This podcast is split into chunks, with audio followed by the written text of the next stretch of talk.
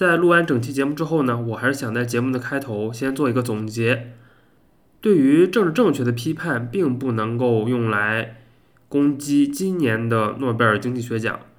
政治正确被批判的点在于政治正确的虚伪和跟现实世界的脱节。但是今年诺奖得主克劳迪亚·戈尔丁的研究完全是真实且与时代紧密嵌合的，因此呢，他的研究跟我们批判政治正确其实是并没有任何关系的。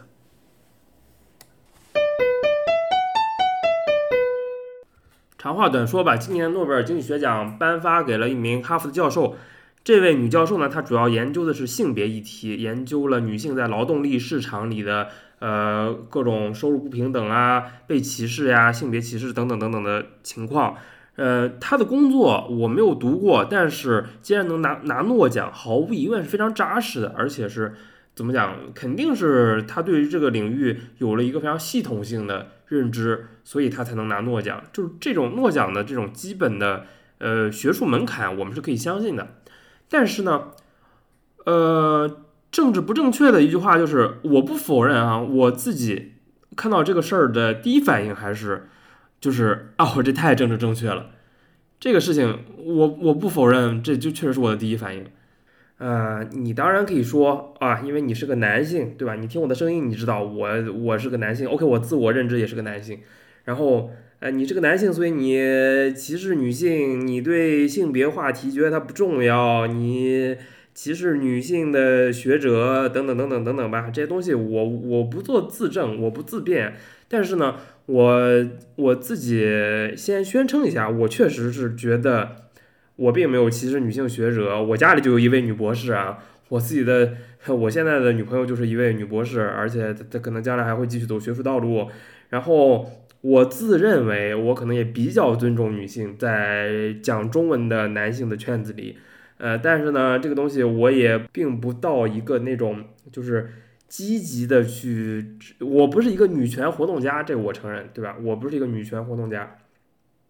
然后呢，我也觉得这个话题应该还是比较重要的，因为如果他能站在经济史的高度，对于整个女性在整个经济史里的表现做出一个非常呃系统的研究的话，那显然这也是一个很重要的工作。无论在什么社会里，女性在人口中起码也占了百分之五十。对于一个占到人口总数百分之五十的这样的一个群体，有一个共同标签的群体，对他们的在劳动力市场里的表现做出研究肯定是重要的。其次呢，因为又因其次又因为有性别议题在，因因此对于整个女性群体的研究也有一个结构性的影响。就它并不只是说它占了百分之五十，它占了百分之五十的情况下，它还对另外百分之五十以及对于就整个群体的结构有一个很很重大的影响。呃，我们说的直白一点，就是女性就是在长期在劳动力市场中被压抑、被被被歧视的。那这对于整个人类的生产力就是有一个非常大的影响，对整个人类的经济活动就是有非常大的经济影响。这个话题对于整个经济问题来讲，不可能是不重要的。但是，但是，OK，你可以说我，呃，你可以指责我前面讲的种种种种，就是说。你可以指责我说我是什么男的，我不是女性主义者，我不是我不是女权主义者，我不是女性主义活动，我不是女权主义活动家，等等等等等等，或者说我歧视女性学者，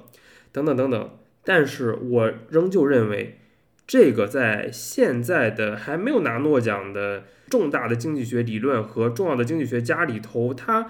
至少对于我个人来讲，我不会觉得它是。排到前几位的，虽然我我刚才搜了一下中文网络，也发现有很多经济学家其实预测呃拿诺奖的时候呢，其实把它排到很靠前的位置的。这个事儿当然就是大家性别意识的不同。我可以负责任的讲，我个人不会把它排到很靠前的位置。我觉得这当然有我自己的性别意识的问题在，就是可能啊，你如果单拎出来，你问我那女性的经济学话题重不重要，我肯定讲啊重要重要，绝对是重要的。但是我没有那个主动性，就刚才讲的，我不是一个女权主义活动家，所以我没有那个主动性，没有没有这个主动性本身确实也并就是确实也是一个你在这个事儿上没有做到非常非常好的一个体现，这个我承认。所以呢，我觉得没有把它排到很靠前，这并不是一个非常完全正确的行为。但是我还是想在这个反思之后呢，再次的声明一下，即使我有了刚才的这个反思，就是说，如果你有足够合理的性别观念的话，你应该把这个女性经济学家的话题，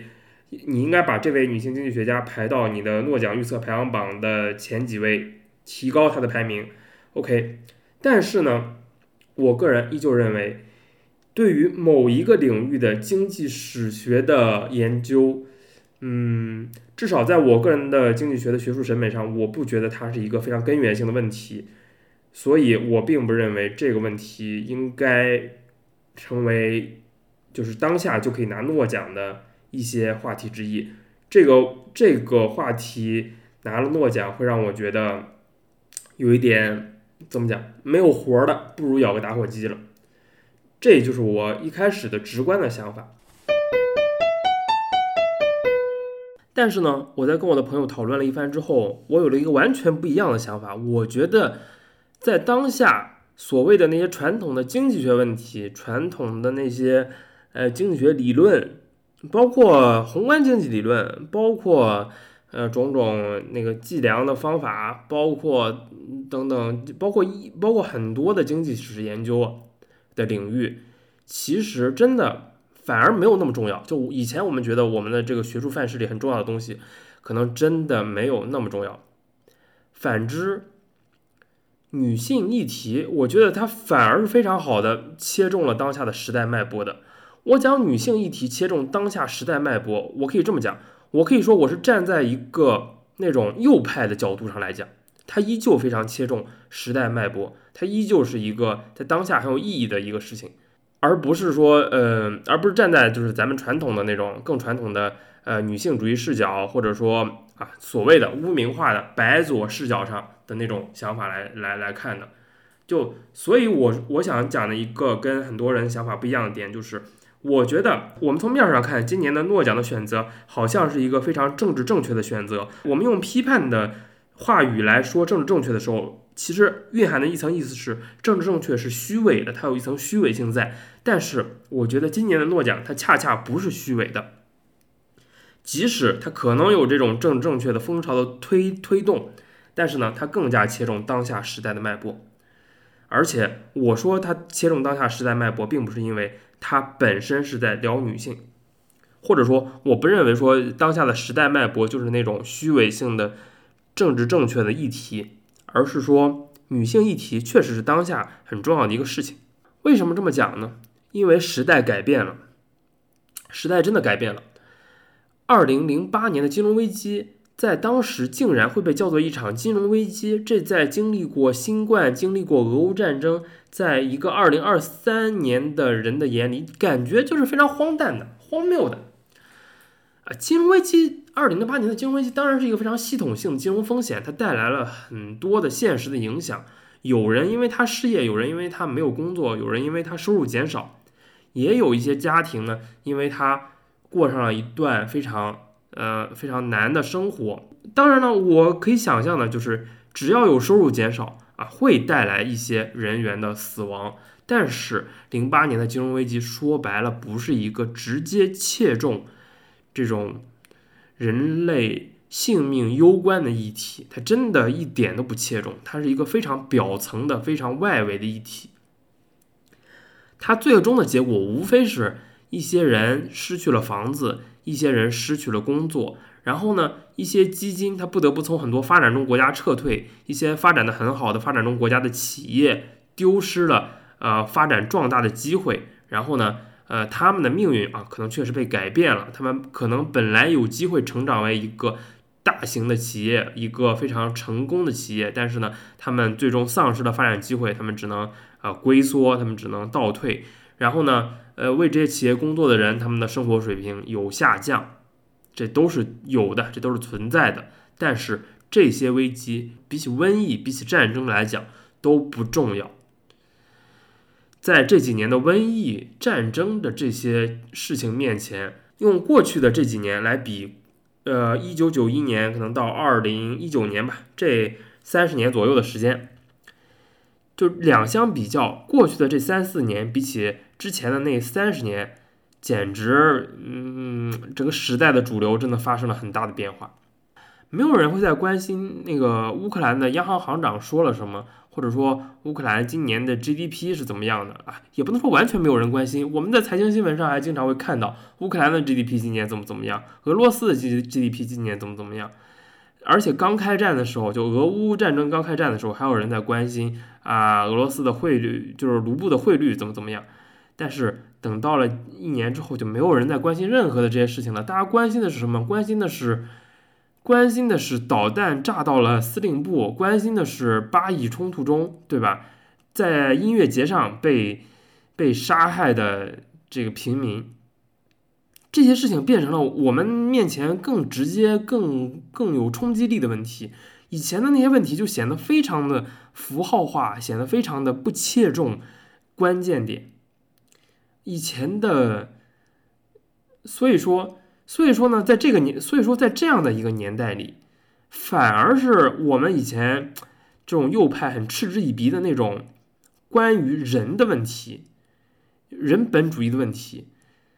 关于人的生死存亡的问题、关于人的生存权、发展权的问题，这些问题反而变成了真正重要的问题。那些复杂系统怎么运作的问题。利率的变动怎么使这个国家的资源运动的快慢的这些问题，这些问题依旧重要。我不服，我不是说他们这些问题不重要了，这些问题依旧重要。但是这些问题的重要性，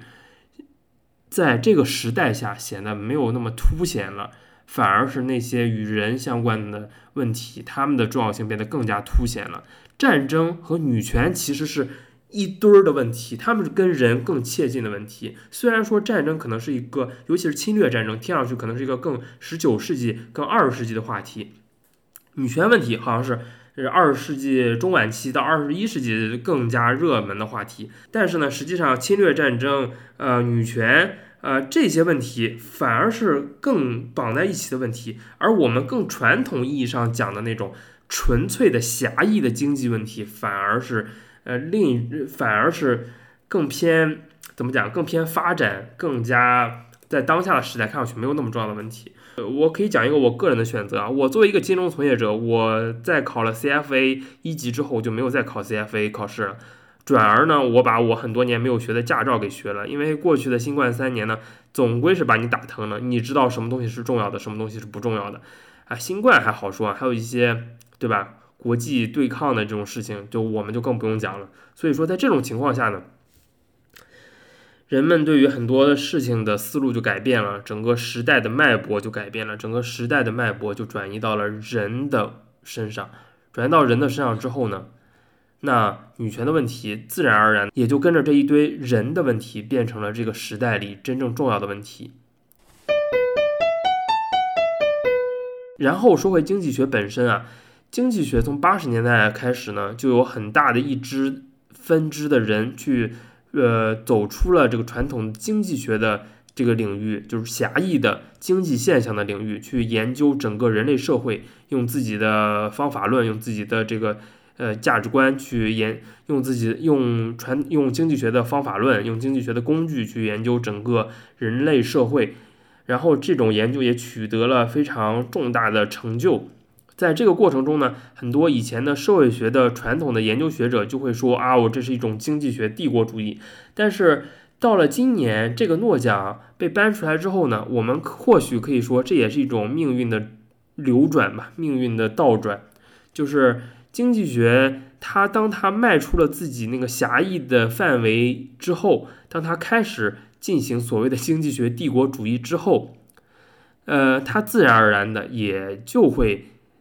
它的那个主体啊就会被替换掉，那主体被替换掉，被替换成了就从狭义的经济问题，从呃宏观经济怎么运行的等等这种问题被替换成了这个女性议题，那也就变得非常的理所应当了，也就变得非常的正常不过了。在这种情况下，我觉得这没有什么可以指摘的，这是经济学的整个的学者群体自己做出的选择。最后走到了这一步，既没有什么可以指摘，也没有什么可以遗憾的。这应当说也是经济学的一种进化。说白了，这有点像诺贝尔化学奖，现在很多时候都是被搞物理的或者搞搞这个叫什么搞这个生物学的人所拿到一样，对吧？诺贝尔化学奖基本上都是生物学奖，就是一个诺贝尔医学奖的一个补充似的这样一个东西。呃，经济学呢，其实也完成了它的这样的一种范式的转变吧，或者说不叫范式的转变，应该说经济学它完成了它这样一个研究主体的转变。对对对，不是范式的转变，是研究主体的转变。而这个研究主体的转变呢，其实是其实是有好处的。换句话说，有问题的不是说今年的诺贝尔经济学奖被颁给了一个更像社会学家的人。有问题的也不是说诺贝尔化学奖被颁给了很多的生物学研究者，真正有问题的其实是传统的诺贝尔奖的那个那个学科划分啊，它是一个比较古老的划分，现在呢可能渐渐就不会这么划分了。所以总而言之呢，我觉得我始终还是没有变成一个左翼的。呃，女权运动家，我也没有变成一个非常激进的女权主义者，但是呢，我依旧想提醒所有那种传统的右翼人群，就是我视之为 可能政治上的比较偏偏大家偏偏一派的这种右派的朋友，其实，在当今的世界环境中，当我们觉得战争和瘟疫成为整个时代的主轴的时候，其实那些。其实呢，自然而然的那些讲究平等的议题，也就会一一同的成为这个时代的主流。而在过去几十年，我们讲的那种发展的议题，发展这个议题呢，可能就渐渐的变得没有那么主流。当然了，在最后，我还是想比重申一下自己的右派的立场，就是，呃，平等的议题非常重要，发展不可能解决所有的人的矛盾，但是。人的矛盾的解决始终要依靠发展。